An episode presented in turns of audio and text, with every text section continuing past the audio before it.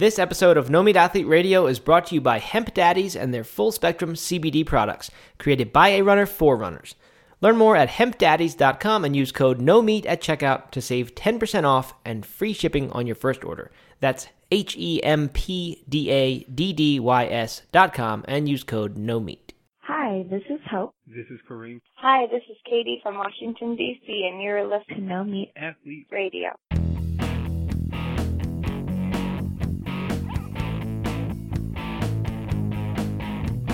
Matt, I don't know about you, but I am feeling super rested this morning.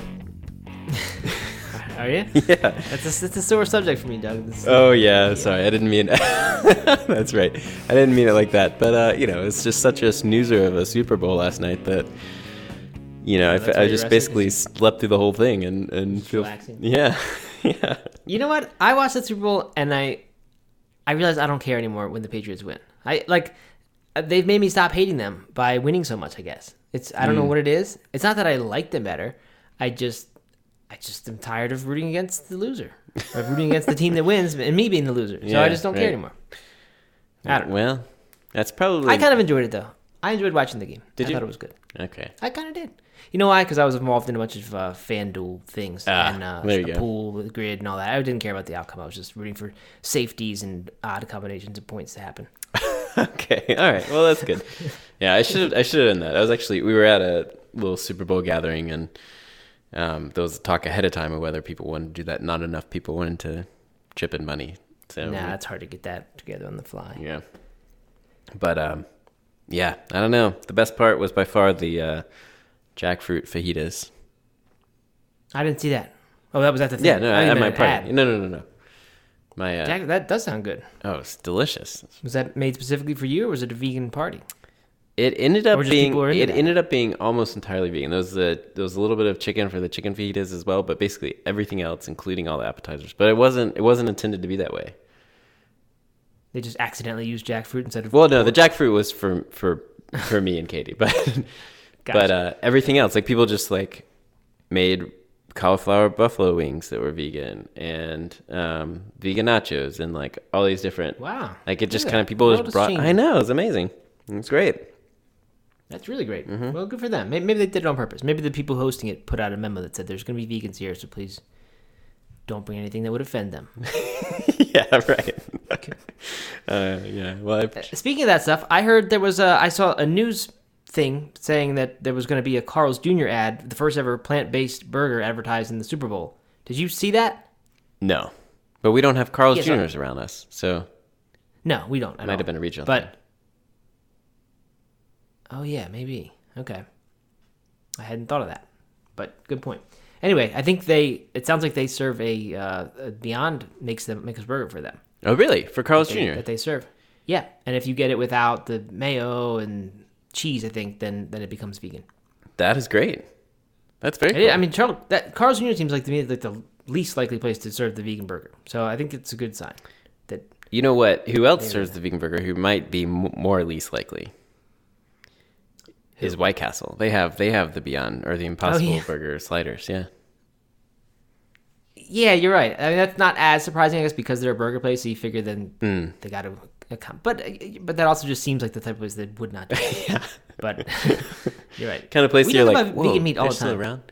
We do talk about vegan meat. all the- We, last last time we. And we, yeah, It- I don't know why. I don't eat that much of it. I probably eat it once a month, Mm. like a legit eating of it. Every now and then I'll use a little slice of, of the ham slices or whatever they Mm-hmm. whatever they are called in uh, cooking. But like to actually eat it as far as that is my meal, I'd say once a month, and it's good. I love love doing that once. A yeah. month. But Um.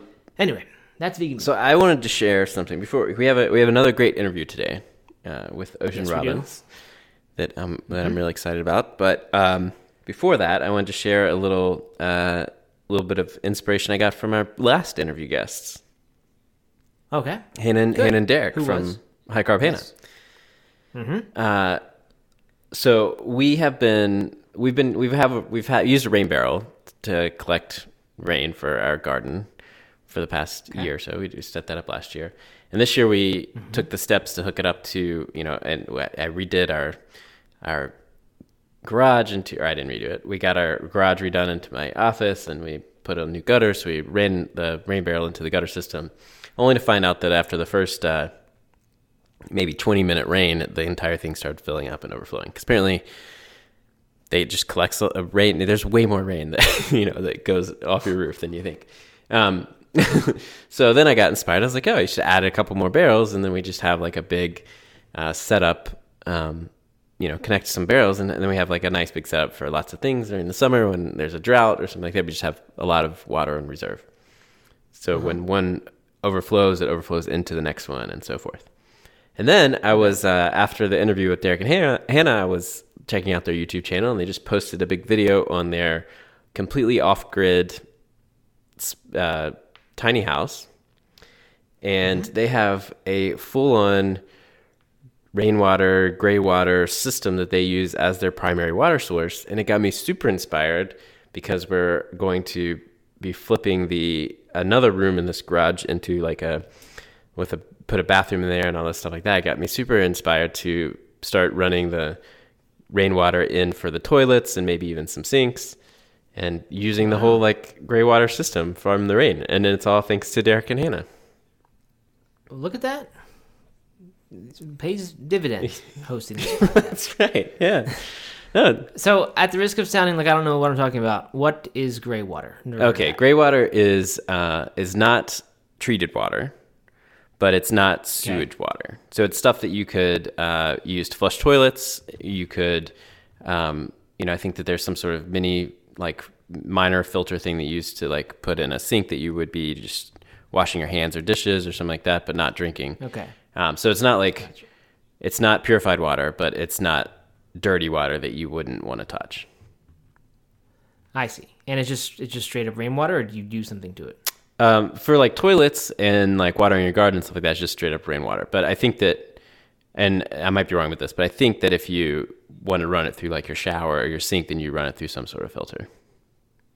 Okay, gotcha. Cool. I like that. Sounds like a nice Doug. I know. I'm really excited about it, and, it and it plays right into my, uh, you know, my the environmentalist of the of the podcast. Of course. Yeah, Yeah. Exactly. Well, good for you. That sounds like a nice, nice thing to work on. definitely. Good. Well, I like to like to hear that. All right, what else, Doug? Uh, any new any new news to report? Hey, I have, guess I have an idea for a new segment that I. Oh, let's do. hear it. Yeah, because since we haven't done D- downward facing Doug in a while, I, I would like to bring that back. Every, every now and then, I think of that name, and I think I just wish we did more downward facing Dougs. I just gotta I gotta But- quit complaining about companies.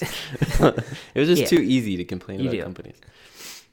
I know, and I, so I don't really know what you would do. I mean, I guess you would just rant about something, but yeah, if it's not always a big corporation, maybe it would be a little Yeah. better. But Alright. anyway, um, my new segment is Matt asks Doug a random running question. And, the and the reason the reason I want to do it is because I keep I'm as people probably know I'm starting to get back into running. I'm thinking about running another ultra marathon this year. I'm not quite sure that I want to sign up for a hundred yet. Just don't know if it's worth what goes into it. Um, but I do think I'm probably gonna do this 12 hour race and just see what happens there. So I'm back into running and doing it with a sort of new context now because I have all this Muay Thai and martial arts stuff going on, and also just trying to generally get into good shape. So I'm doing lots of other workouts, and running is just now a part of that instead of being my primary thing. So I imagine as I am, you know, beginning to run again, facing it from this new perspective, that I will have lots of questions. And I have one of them that I wanted to ask you. So then I said, hey, we can we can do this every week if I ha- if I have enough questions. Well, let's hear it. I'm I'm, I'm So you ready? I'm excited. You're on the spot too. There's, there's no this is there's no net here. This no, is this is uh your coaching. if only we could risk. edit out this if it turned out really bad. If only we didn't record these live and put them up exactly as they as they are recorded every time. All right, my question is: I always have enjoyed speed work Yes. Mm-hmm. and things like that. Found found good value in doing speed work, hill work. Uh, I just like that stuff. I've been getting a whole lot of that. These, you know, uh, it's like you know Tabata. Of course, you know Tabata, right? Tabata. No? Tabata training philosophy. I don't know. It's it's where you do, you do twenty Oh, seconds sure. on, ten Yeah, yeah, seconds yeah. off. Yeah. So you we do a whole lot of that like in ciabatta. Oh no, not that. I love ciabatta, Anyway, but um, But anyway, so we I do plenty of that in Muay Thai class, lots of that, or in the kickboxing fitness classes that the Muay Thai Uh-huh. offers. And they're intense, and I I would say they are harder than any running workouts that I did, as far as just short term intensity, because they la- it's like a whole hour of doing these really hard things with not very long rests thrown in here and there, these little extra Right. rests. But if I'm getting all that stuff, that all that you know anaerobic kind of workout happening, um, and all these interval training happening to my body, do I need to do that for running? And I know I, the value of that stuff is debated anyway for ultra running, but I'm trying to just all around be a good runner, get into good running shape again. So if if something is valuable for running, then I'm going to want to do it. But what I'm wondering is, can I do almost like a reverse run less, run faster? Where with run less, run faster, it was like you do the workouts and you skip the Right. easy runs, and then instead you just do sort of lighter, you know, uh, aerobic cross training during when you would otherwise run. Can I do the opposite of that, where I'm getting all my workouts and hard things in, not running, and then just do easy runs and the occasional long run as my as Yeah. my training, or will I will I end up paying Well? I two things come to mind, and they kind of c- counter each other. So, uh, the first one is that if you're doing, you know, if you're doing Muay Thai and you're doing this really intense interval stuff, like three or four times a week, then then having the run be is like a an aerobic recovery run is probably a good idea, right? Because you don't want to overdo it. You know, you need to allow yourself some. Yeah. break. So having your runs be this like Right. aerobic, easy recovery type exercise, then um, you know I think that's a good thing. At the same time, I don't care if you're doing really good stuff in the gym if you're not actually firing your your legs in a way, you know, if you're not using the exact muscles that you would be for running faster, than and, and teaching your legs to turn over really quickly, then you're never going to get the speed that you would if you did some speed work. So even if you were having that really intense workout, and even if you were building leg strength and things like that, you still need to do the turnover. You still need to do strides or do something that's like getting your getting that mm-hmm. motion, getting your body used to that motion, so that you can know what it feels like to run fast again. Yeah. That makes sense.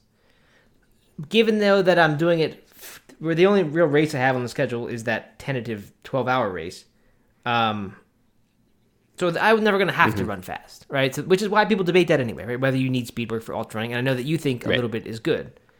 What I'm wondering is, especially in this case, since I'm not training for Mm-hmm. a 5K, is it okay that all my my tough interval workouts aren't running? And I, I kind of think they are. It's my, it's my Yeah, I mean, I mean, right. It, it depends entirely on your goals, right? I mean, if if it's just to, uh, you know, run slow for a really long time, then then yeah, I don't think I think you're you're getting a well balanced. You know, I know your your like main goal is to be in the fittest shape you've ever been, and I think that you're getting a good balance of that between the Muay Thai and uh, slow running.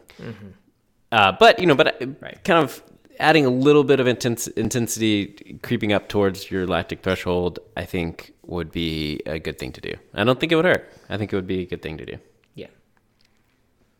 Yeah. Good. All right. Well, I don't mind. I like that. I like those kind of workouts. They're fun. Just wondering. Yeah, but you know, but I would just be careful because you don't want to. You know, if you're doing Muay Thai four days a week and you're running twice a week, uh, you wouldn't want th- both of those runs to be like really intense too. right, right, definitely not.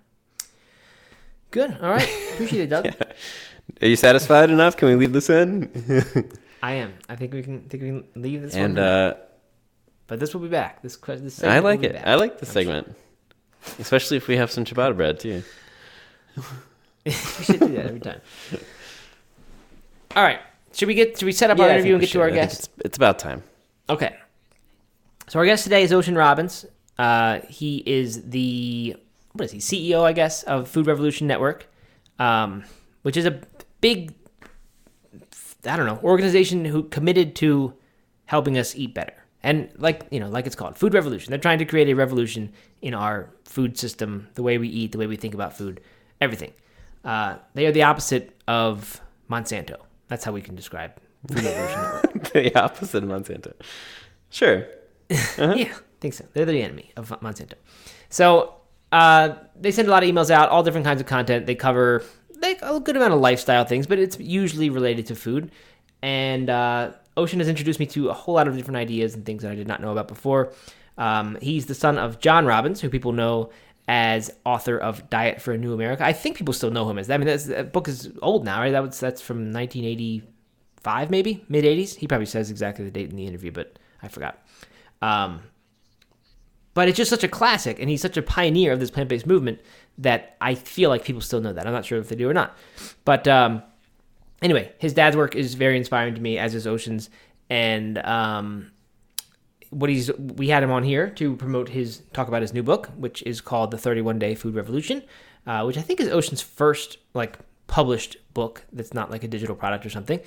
And uh, we've each had the chance to glance through it. Each enjoyed lots and lots of it. We didn't each read the entire thing, but um, a good thing. I think for for their mission, it is exactly what what they need, and it, as I said, as I mentioned this in the interview, it really is a very very comprehensive looking manual for kind of like turning over turning your life lifestyle upside down. If you're not yet eating well, um, doing natural things with your life, it's sort of a just a manual for doing that. So I think I, I think that is the book's value in place. But I don't know any any different interpretation no, than no, that. I, I, uh, I, you know, I, I think it was, it came, it approached things in a different way that um, was refreshing, and it wasn't just about like, this is what you have to do, but it was like, here's how you can do it, and um, here's how you can do it to fit your needs. yes, and very actionable totally. for, for the person reading it to make changes.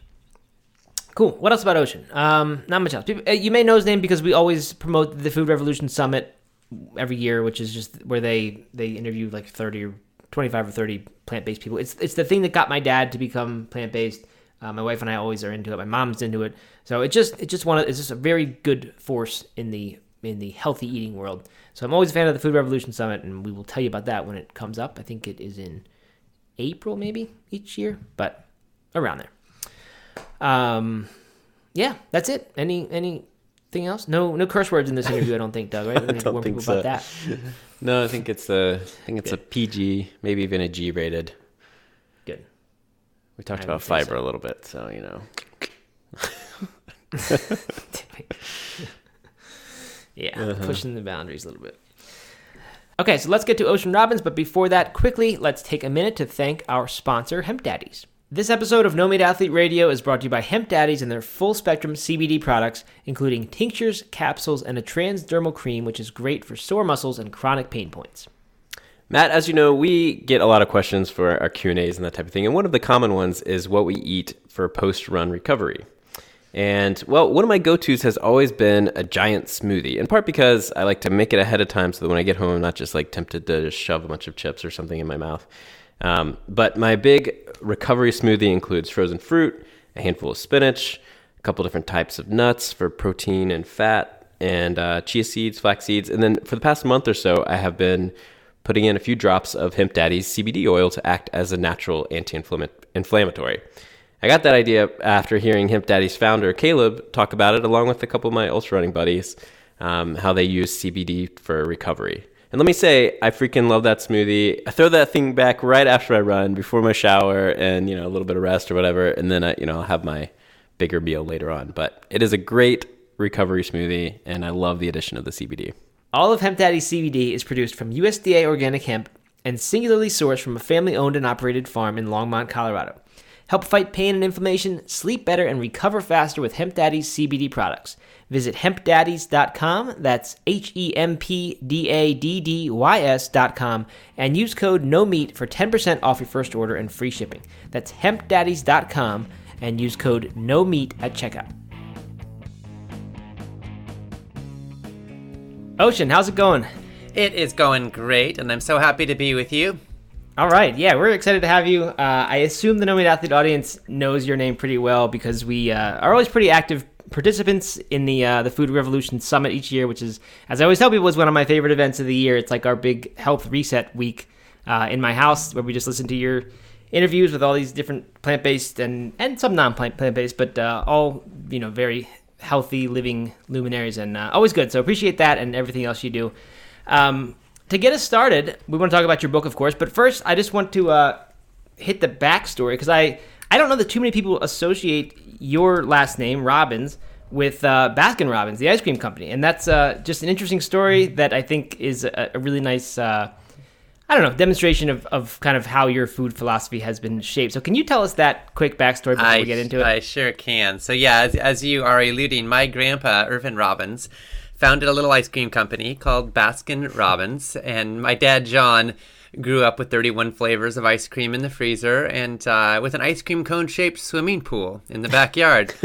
he, he was groomed from early childhood to one day join and running the company. He was um, mopping floors in the factory at the age of six. And um, by the uh, time he was in his early 20s, he was offered a chance to join in running it. And he said no. And he walked away from a path that was practically paved with gold as well as ice cream to, as we jokingly say in our family, follow his own rocky road.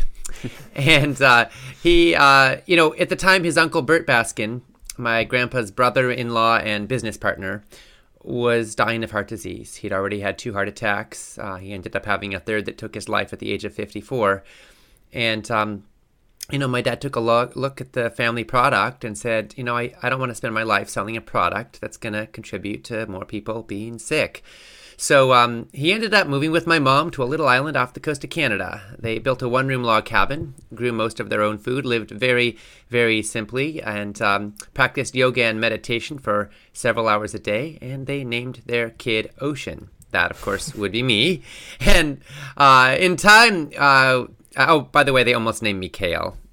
Um, yeah, for real. No, no joke. Uh, though I'm glad they took the conservative route when it came to naming their son. Um, but we did eat a lot of kale and cabbage and carrots and onions and broccoli and other veggies from the garden. And in time, we moved to California, and my dad ended up writing a best selling book called Diet for a New America as he exposed the modern industrialized food industry in which he had grown up. And uh, the media had a lot of fun with his story. They called him the rebel without a cone. Millions of people were inspired by his work and message, including, as fate would have it, my grandpa, Irvin Robbins, who wound up uh, at the age of 71 facing his own health crisis. He'd always eaten the standard American diet plus a double scoop of ice cream on top. And now he was facing the standard American diseases. He had heart disease, he had serious diabetes, and uh, his doctors told him he didn't have long to live unless he made some big changes. And his cardiologist gave him a copy of guess what? Diet for New America, which my grandpa read, and he followed its advice. He ended up slashing his meat consumption. He ate a lot more whole plant foods. He gave up sugar. He even gave up ice cream, and he got tremendous results. He ended up saving, um, pretty much saving his life. He got off all of his diabetes and blood pressure medications that he no longer needed and uh, he lived 19 more vibrant, healthy years. So we have seen in our family what happens when we go with the status quo, and we've seen what happens when we make a change. And uh, that's just a little backstory that uh, is part of what inspires me to carry on in the work that I do today. I did not know the last part. I knew the rest of it. I didn't know that uh, that your grandfather actually ended up coming around. So that's that's really yeah, it's pretty cool.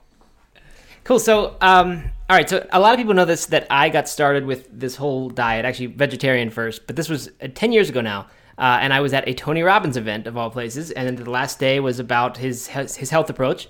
Um, and prior to that, I didn't really. I mean, this is one of the things where I read a book and just kind of you know you see different names and things. I had seen your dad's name when I had read Tony Robbins' book. I forget if it was Awaken the Giant Within or Unlimited Power. Um, but so I think it's interesting that like that's you know that your dad is in some way kind of where I got started with eating this way because it was uh-huh. through Tony Robbins, uh, who was obviously very influenced by your dad. Um, and then I saw you got his endorsement on your on your book. You got a book from Tony did. Robbins, which for me that would be like uh, I'd retire then. I'd say, well, this my work is done. I've, I've achieved, achieved what I need to. Um, how'd you get that? That's amazing. Well, we go way back. Uh, you know, he was inspired by my dad's work, and that's part of what um, what uh, you know um, one of the doors that opens to me is being the son of a successful author who's helped to change the world. Uh, another person who was inspired by my dad's work was Paul McCartney, and we've stayed in hmm. touch with him, and he endorsed my brand new book, 31 Day Food Revolution, as well. And, um, you know, today's a really special day because we're just bringing it out into the world. And I am just thrilled after really decades of life experience and research that have gone into this to be able to finally share it. And, you know, having Tony Robbins and Paul McCartney's endorsement along with Dr. Dean Ornish and, you know, so many of the other giants and leaders in the plant based movement um, just means the world to me. Yeah, so let's uh, let's switch gears and talk about the book directly for a few minutes. Uh, 31 Day Food Revolution. Why 31 days, Ocean? Uh, we, we talk a lot about habit change here, arguing whether it's best to take small little steps uh, or whether to just go all at once, go for it uh, so that you get the immediate results. And I don't know that we've arrived at the answer, but I'm just curious what went into your thinking when uh, when choosing to make this 31 days, and how how is that reflected in the book? I think I think it's 31 chapters. Is that right? Yeah, there are 31 chapters. Every chapter ends with action steps you can take that you can apply to immediately get results in your life. You know, because at the end of the day, cancer, heart disease, type 2 diabetes, Alzheimer's, they do not care how many podcasts you listen to or how many books you read or how much you know, but they definitely care what you eat and how you live. And so I want to help people get results, as I know you do too. And that's what it's all about, right? So, um, so there are 31 chapters, and you know, people ask, is it because there's some magic to the number 31? Is it because everything changes after a month? And there is a lot of research showing that any uh, habit takes about a month to enshrine and develop serious groups in your life. But honestly, I chose to have 31 chapters because uh, I'm saying that you know 31 steps to health can bring you more pleasure and more satisfaction even than 31 flavors of ice cream. I like that. I like that a lot. So i mean you know aside from the 31 chapters and the 31 kind of action steps um, you know there like you mentioned there are plenty of giants out there in the vegan in the plant-based community like Greger and Fuhrman and and so on who already have books released. What makes yours what makes this book uh, unique and how does it stand out from the other uh, plant-based diet books well, uh, there are a couple things that make this unique, I would say. One is the, um, you know, the 31 chapter action step focus that's all looking at implementation. And the other is that there are four parts to 31 Day Food Revolution. Part one is detoxify. That's where we look at how you can get rid of the bad stuff, the unhealthy foods that could be making you sick and also not just foods, but also environmental factors. Like we look at water, we look at food storage containers, we look at cookware, and all the toxins that you may be unconsciously exposing yourself and your family to, and how you can get rid of them so you can be safe in your home. And then part two is nourish, and that's where we look at the superfoods, the real superfoods, not $30 a pound goji berries, but superfoods that are super because they can do the most good for the most people. And we look at the studies. Over 10,000 studies have been published in peer reviewed medical journals that give us an overwhelming body of evidence today about what's best for human beings. So we look at that and we find that things like mushrooms and greens and certain spices like turmeric and black pepper and cayenne peppers, uh, we find that um, there are some real superfoods, celery as well, that you know fight cancer and boost your brain health and are just good for you in every possible way. And then um, part three is gather. I think this is uh, addressing one of the core problems so many people face and one of the issues that a lot of diet and health books fail to address, which is that we are not just lone wolves, we are social creatures. And if you have a support mechanism in place, it gets infinitely easier to follow through on your life goals and commitments. When you're surrounded by a toxic food culture, it can be very difficult to sustain and follow through. So, in Gather, we provide insights, tools, and resources to really help you sustain your healthy eating lifestyle, and build friends and family that will support you along the way.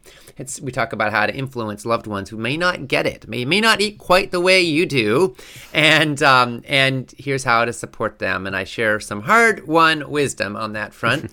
And then in part four, Transform, we look at how you can vote with your knife and fork, with your everyday choices, for a healthier planet, for a more socially just world where everybody, regardless of how much money they have or the color of their skin, can have healthy food for their families. And uh, it's it, the, the spoiler alert here is that it's a heck of a lot easier to change the world than you probably ever imagined. and it all starts with what you eat. Yeah, I, I absolutely love that, especially about about you know building a community of people that support you in those decisions. You know, one one question we get a lot at No Meat Athlete is, you know, I want to go down this route, but um, you know, my family's not on board or my husband or wife aren't on board. Um, and I just, I don't feel like I can cook healthy foods when they want, you know, something else instead. Um, you right. know, do you have any, I guess, like kind of, you know, without going too deep into what you share in, in the book, you know, do you have any immediate advice that you could share with those people? Absolutely, absolutely, sure. So here's a trick: if you're wanting to influence people and share education with them, if you give them a book or a DVD, Put a post it note on the front. I thought of you on page 61, or I thought of you at minute 1613. I bet you your odds of them opening that book or putting that DVD in the DVD player just quintupled. because people want to know. They'll go right to the page or right to the spot you mentioned, and if they find it interesting, they're hooked and they may just read the whole thing. So that's one simple little trick. Um, Another one is to always love people and respect them for who they are. Dr. Martin Luther King said, You have no moral authority with those who can feel your underlying contempt. So when you judge people, when you pathologize them, you lose moral standing in the relationship. And a lot of us plant-based eaters can definitely get that way sometimes where, you know, we, we made you know, feel very confident and very clear about the choices we make, and really, frankly, horrified once we know so much about the benefits of a plant-based diet, horrified by um, by the impact that our loved ones may be having on the planet, on animals, or even on their own health. We want to do everything we can to encourage them, to support them, to nudge them, to change them. And the challenge is that no one likes to have an ideology shoved down their throat. So we look at how you can respectfully and lovingly introduce people to your values, and most of all, walk your talk, live it. And the most wonderful thing to hear is, wow, you look so great. You're so healthy. I want to be like you. What's your trick? and then you can say, well, it's funny you asked. so those openings are priceless and precious. You know, and coincidentally, I'm sorry, I was sorry to talk over you. Um, coincidentally enough, my dad actually got, he went, when he decided to make this whole diet transition, which you may or may not know about, um, he did it when listening to a Food Revolution Summit interview between oh, your dad and uh, and Joel Fuhrman. And I think what's really a, a, big part of this is is actually what we were going to ask you next was about animal products. You don't actually say to to go cut out every single animal product from your diet. I mean, there's obviously the tone of shifting towards way more plants. Um, but I actually think that really helps a lot in in spreading this message and making it something that you can hand to somebody and say like, here, check this out. Uh, just so that it's i think because when something is seen as hey this is them trying to push their their morals and things on me that that you know immediately the, the guard goes up and people tend not to listen. Um, and i think that happened for me with my family honestly for a long time. And then with this this particular interview between your dad and joel fuhrman was just so science-based that it, it got through to my dad because it didn't really have anything any of that ethical component in there. Um, yeah. so what what went into that decision for you to to not not say you know cut out all animal foods yeah, I decided to focus on being plant powered because honestly, I want to help as many animals as possible to avoid the suffering of factory farms. I want to help end heart attacks and cancer and diabetes and obesity. I want to help people be healthy and vibrant and thriving. And I want to help save our planet from the scourges of industrialized agriculture. And I think that the way I can be most strategic and effective in that is not by pushing vegan per se, but by encouraging people to eat less animal products, less sugar and processed junk, and more whole plant foods. From a purely health perspective, there is little net difference between a diet that is 1% or 5% animal products and a diet that's 0% animal products. And, uh, you know, I, the average American is at 34%. So I am pointing in a direction and I'm saying, you know, I would rather get 100 people to go from 34% to 10% than get five people to go from 34% to zero. Because at the end of the day, I think that's how we will have the greatest net impact. And I want to help people make the transition. And a lot of people will go to zero. And I think that's wonderful, and I celebrate that. And I talk about how to do that safely and effectively with supplements like Complement to help guide us along the way. And uh, so I think that's tremendously helpful. Um, but uh, you know, the reality is that we we know the blue zones are the places in the world where people are living the longest, healthiest lives. Dan Buettner documented them for National Geographic places where people typically live over a hundred vibrantly and healthfully. And you know they're in Greece and Italy and Loma Linda, California, in Costa Rica, in Okinawa, Japan.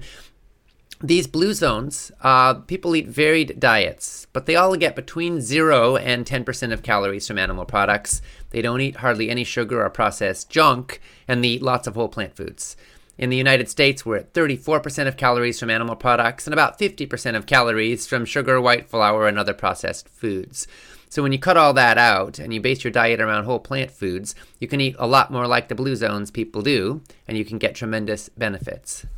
Yeah, I'm glad you brought up Blue Zones. Uh, that is one of my favorite books, favorite concepts uh, in in the idea of healthy eating and healthy living. Um, it just it's just for some reason reading that for me was just so inspiring as like this is this is the lifestyle that uh, I want to move towards. What I'm wondering though is you read something like that and then it seems so to me it just seems so easy. It just seems I mean you know hard by a lot of people's standards. I get that, um, but it just seems like there's a lot of room, little wiggle room in the blue zones. Um, so I'll read that, but then I'll see things from Greger or Fuhrman that, that are somewhat strike me as more science based, and that's maybe not fair because Blue Zone certainly has its share of science and statistics in it. Um, and I'll you know go down a rabbit hole and I'll start reading articles and research about the effect of olive oil on your arteries. Is it good or bad? Uh, red wine is it a good thing or bad thing? And you know some of these are Blue Zones foods and they have their place, but some of the the you know the really top people in the vegan movement or plant based movement will say no, you shouldn't have any oil, you shouldn't have any alcohol. Um, you mentioned superfoods earlier. There's all the different things out there, keto. I mean, there's just so much information and different. Yeah. You know, even all coming from it seems the same sort of general motivation, which is to get people healthy. Right. Um, and so so much of it is different. There is certainly a lot of overlap, but I think of you as this with your email list, especially. Um, I just you know the emails you send to me are kind of like you you first filter out um, or filter through all this information and choose the best. But what like what's your process? How do you make decisions when you when there's just so much information coming at us? How do you decide what is worthy of making it into uh, the 31 day food revolution? Well, so you know, there, like, as I mentioned, there have been over ten thousand studies published in peer-reviewed journals that I think together paint a pretty clear overall picture. You know, we could argue till the cows come home about some of the details that aren't fully settled yet, but serious researchers are not actually all that confused about the fundamental food that's optimal for human beings. There is a broad consensus that we need to eat more vegetables, that we need to eat more fiber, that we need to eat more whole plant foods, that legumes, beans in particular, can be a great source of protein and nourishment that's also ecologically sustainable. There is a broad understanding that we need to eat less sugar, less processed junk, and less industrialized meat products. Now, yes, there are there are people who are pr- promoting the ketogenic diet right now, and that's getting a lot of steam. I personally think that this is going to be a fad that will die out, just like Atkins did at some point. Um, it's it's gone farther than I expected it to already, to be honest, because I think that this is a great way to lose weight quickly, but I think it's a terrible way to sustain your body healthfully for the long term. You need all the macronutrients, not just fat, if you're going to survive and thrive for the long haul. So, yes, keto is good for certain biomarkers. It doesn't starve cancer, by the way. It doesn't fight diabetes. It does reduce diabetes symptoms because you're not exposed to carbs. Now, that's kind of like saying that you're a good driver because you didn't get any tickets because you didn't go driving because you stayed home all year. Yes, you didn't get any tickets, but it didn't make you a better driver. The proof is in the pudding. Can you eat carbs and not have your blood sugar go crazy? That's the question. That's when you aren't diabetic. And keto doesn't help with that. Animal products in general don't help with that. What helps with that is eating lots of vegetables, and frankly, a relatively low fat diet seems to be best from a diabetes perspective. So, you know, I think that, that keto is getting a lot of attention. I don't think it's going to stand the test of time. If you are facing epilepsy, would be the one exception. Epilepsy, especially with children, can be profoundly helped. But unless you're in that unfortunate position, there's not a whole lot to be said for it. Yes, it'll help you lose weight. So will methamphetamines. So will chemotherapy. That doesn't mean they're good for you. Keto is better than methamphetamines or chemotherapy for your health, but I don't think it's an optimal way to sustain your body long term. There are so many nutrients we need, and one of them is fiber. It's very difficult to get enough fiber on a ketogenic diet. Fiber is what feeds the good bacteria in your gut. They need it to survive and thrive. We talk so much about the microbiome right now. Less than 5% of the American population gets enough fiber. There's no fiber in any animal products or any oils. So, guess what? What is keto based around? Animal products and oils. Very hard to get enough fiber that way. So, I don't think it's a good way to go. But I do think we know a lot. And I think there's something of a consensus now. Yeah. So you, so you just mentioned um, a number of kind of food categories that, that you you think people should focus on, you know, uh, and to get the fiber and get the micronutrients. Um, we love we love like Dr. Greger's Daily Dozen. Matt has his uh, list of seven foods that he likes to eat every day. Uh, are there any sort of um, are, do you have foods that you try to hit every single day? Uh, and and you know maybe are there any that that people don't realize are actually pretty good for you? Totally. So some of my favorite, I mean, greens of all kinds, mushrooms, just so good for you. Now, there was a study done. Researchers at University of Perth in Western Australia studied 2,000 women, half of whom had previously had breast cancer, half of whom had not, and they um, they found that those who ate mushrooms, uh, but the equivalent of about a third an ounce of mushrooms a day, average, had 64% drop in risk of breast cancer death. When those same women also drank green tea, their risk of breast cancer death dropped by 89%. These are big numbers. So, since I heard that, I try to eat mushrooms and green tea pretty darn often. I'm not at high risk for breast cancer, but I figure what's good for breast cancer is probably good for other stuff too. And indeed, mushrooms and green tea both show anti cancer effects against many forms of cancer. Um, uh, another, a, a couple of superfoods that may surprise you. One is ch- um, coffee. Uh, as well as green tea. Now, I know that's controversial. We live in a hyper stressed out society. People are always buzzing and we are all stressed and we need to calm down and develop inner peace. And people might be thinking I'm crazy by promoting coffee. But I'm just talking about the studies here. Um, there are a lot of studies showing that people who drink coffee regularly uh, are generally going to live longer, they're going to have better brain health uh, and they're actually going to have um, less rates of obesity and heart disease. It's it's remarkable. So, um, you know, does that mean coffee's for everybody? Of course not. There are some people who get super buzzed and wired by it and don't do well with it. But for a lot of people, it can be extremely beneficial. Uh, and so can green tea and black tea. And if you're bothered by the caffeine, you can go decaf, and you'll get about three quarters of the antioxidants that are in uh, the original. So not quite as good, but close. And Swiss water process is the best decaffeination method from a health and safety perspective. Uh, chocolate's another superfood that's been kind of demonized. Now, let me be clear that both coffee and chocolate are no health food if you have them with a ton of sugar and milk. Um, but if you're drinking, you know, coffee more black or with some, you know, some soy milk or something in there, if you're having your chocolate dark, say at least 70% cocoa, preferably fair trade and organic, then you're doing something that you don't have to feel guilty about. It actually might be good for you. What? Ocean, uh, you mentioned celery in the book, and I honestly think you were the first person who I've ever been told that celery is uh, is like a, a food actually worth building into your diet. I've heard of it as the the negative calorie food that if you're trying to lose weight, you burn more calories eating it than. But that's all. That's the only good I've ever heard about celery. I know it tastes good. I love it. Uh, Yeah. what- what's good about it? Oh my goodness, celery is amazing for helping to fight cancer. This is just uh, this is just extraordinary, really. Um, it's uh, it's a superfood of sorts. Now I know that that might sound strange. You're right. It's often used for weight loss. It's mostly water, right? So what the heck could be so great about celery? Well, um, celery has tremendous anti-cancer properties and there are studies demonstrating people who eat celery regularly have lower rates of many different forms of cancer uh, prostate cancer included so yeah i'm a, I'm a fan you can juice it you can chop it you can uh, you can have it with ants on a log where you, you smear it with peanut butter and stick a few raisins in there. Uh, that's one of my favorite ways to eat it. Uh, but yeah, celery celery is pretty good for you, and it's a lot of kids like it too. Some people don't like the strings, and you can actually de-string it just by kind of pulling. Uh, you know, snap off the end and then pull those strings along, and then it gets a lot uh, more pleasant for some people um, when they do that. But yeah, Well, I love am, celery. I am thrilled to hear that because So the ants strings on a aren't- log strings aren't where all the vitamins are, are they? Absolute favorite snacks of all time. nice. and there's some other other good snacks too. By the way, I was amazed uh, by how healthy nuts are.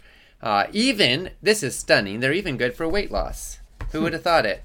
Uh, studies show that people eating more nuts and seeds uh, tend to be uh, more lean.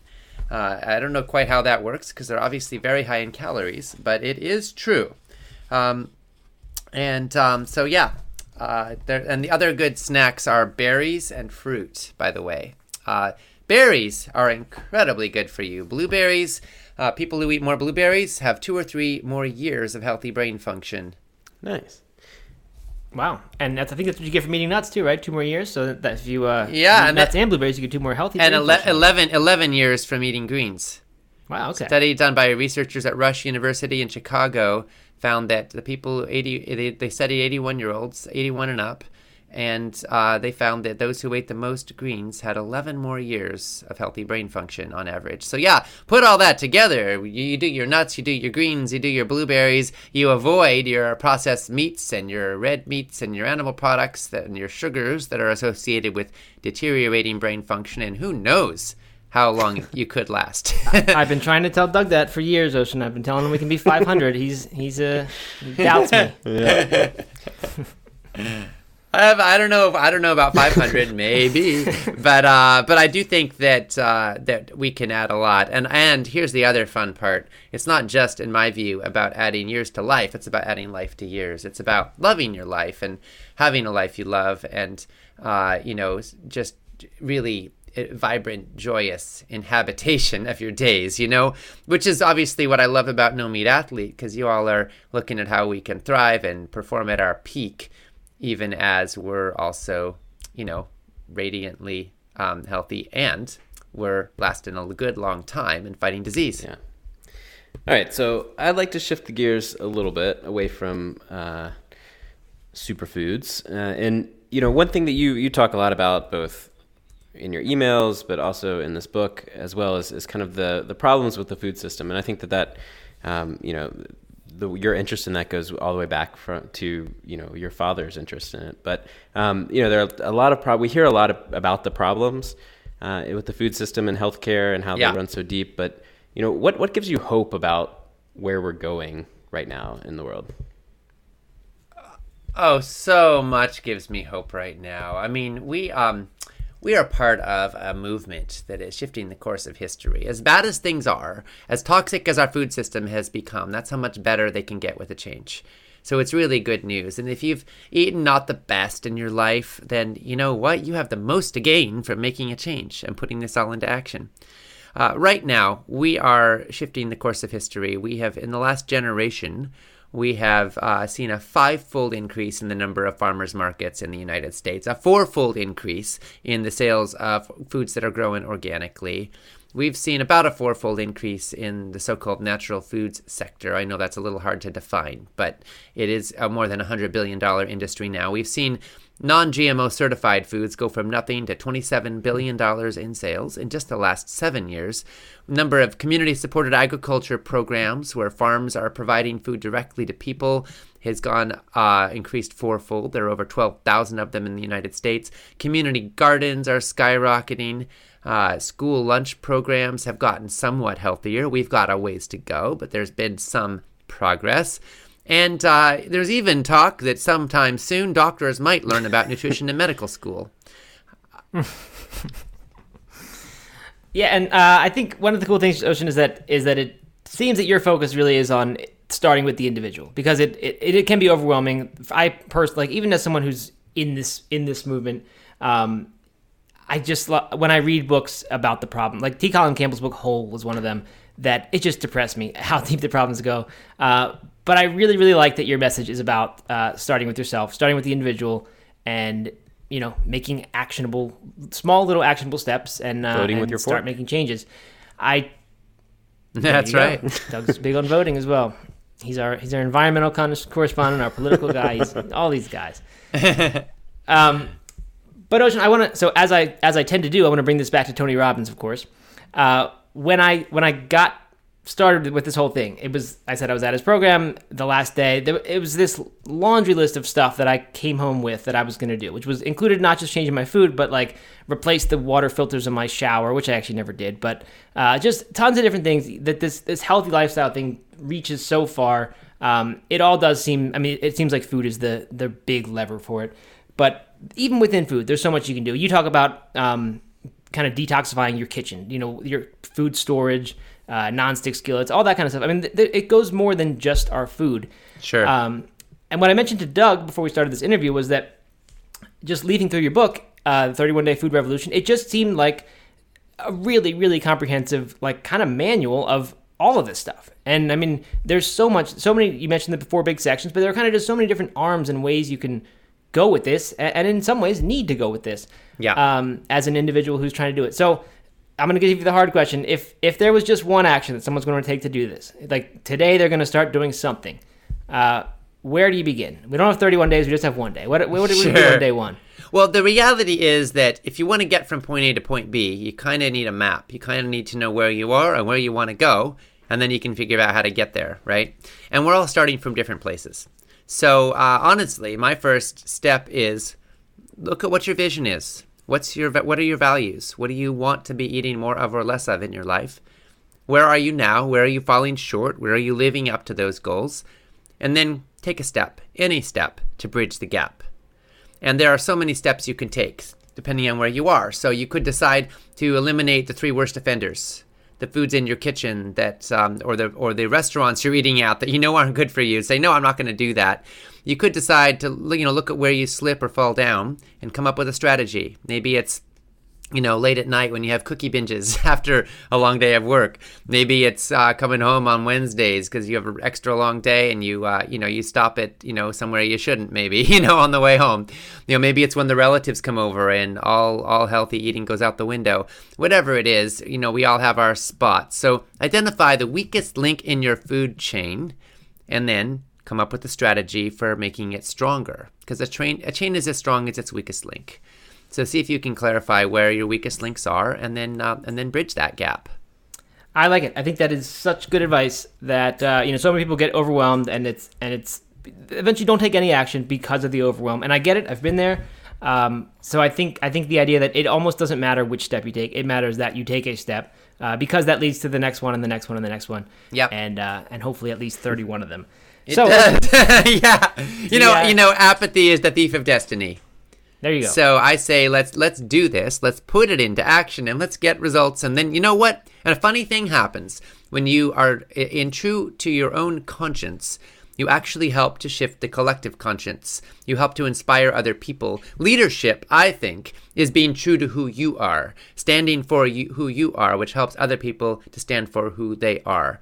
When you live in integrity with your values, the whole world shifts in a healthier and more constructive direction.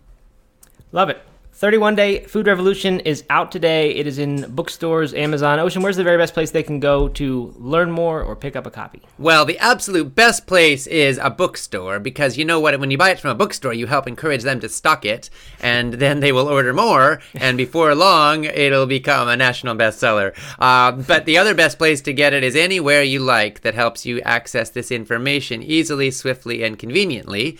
And you can get it at 31dayfoodrevolution.com. Again, that's the number 31dayfoodrevolution.com directly from us and get some fabulous bonuses along with it.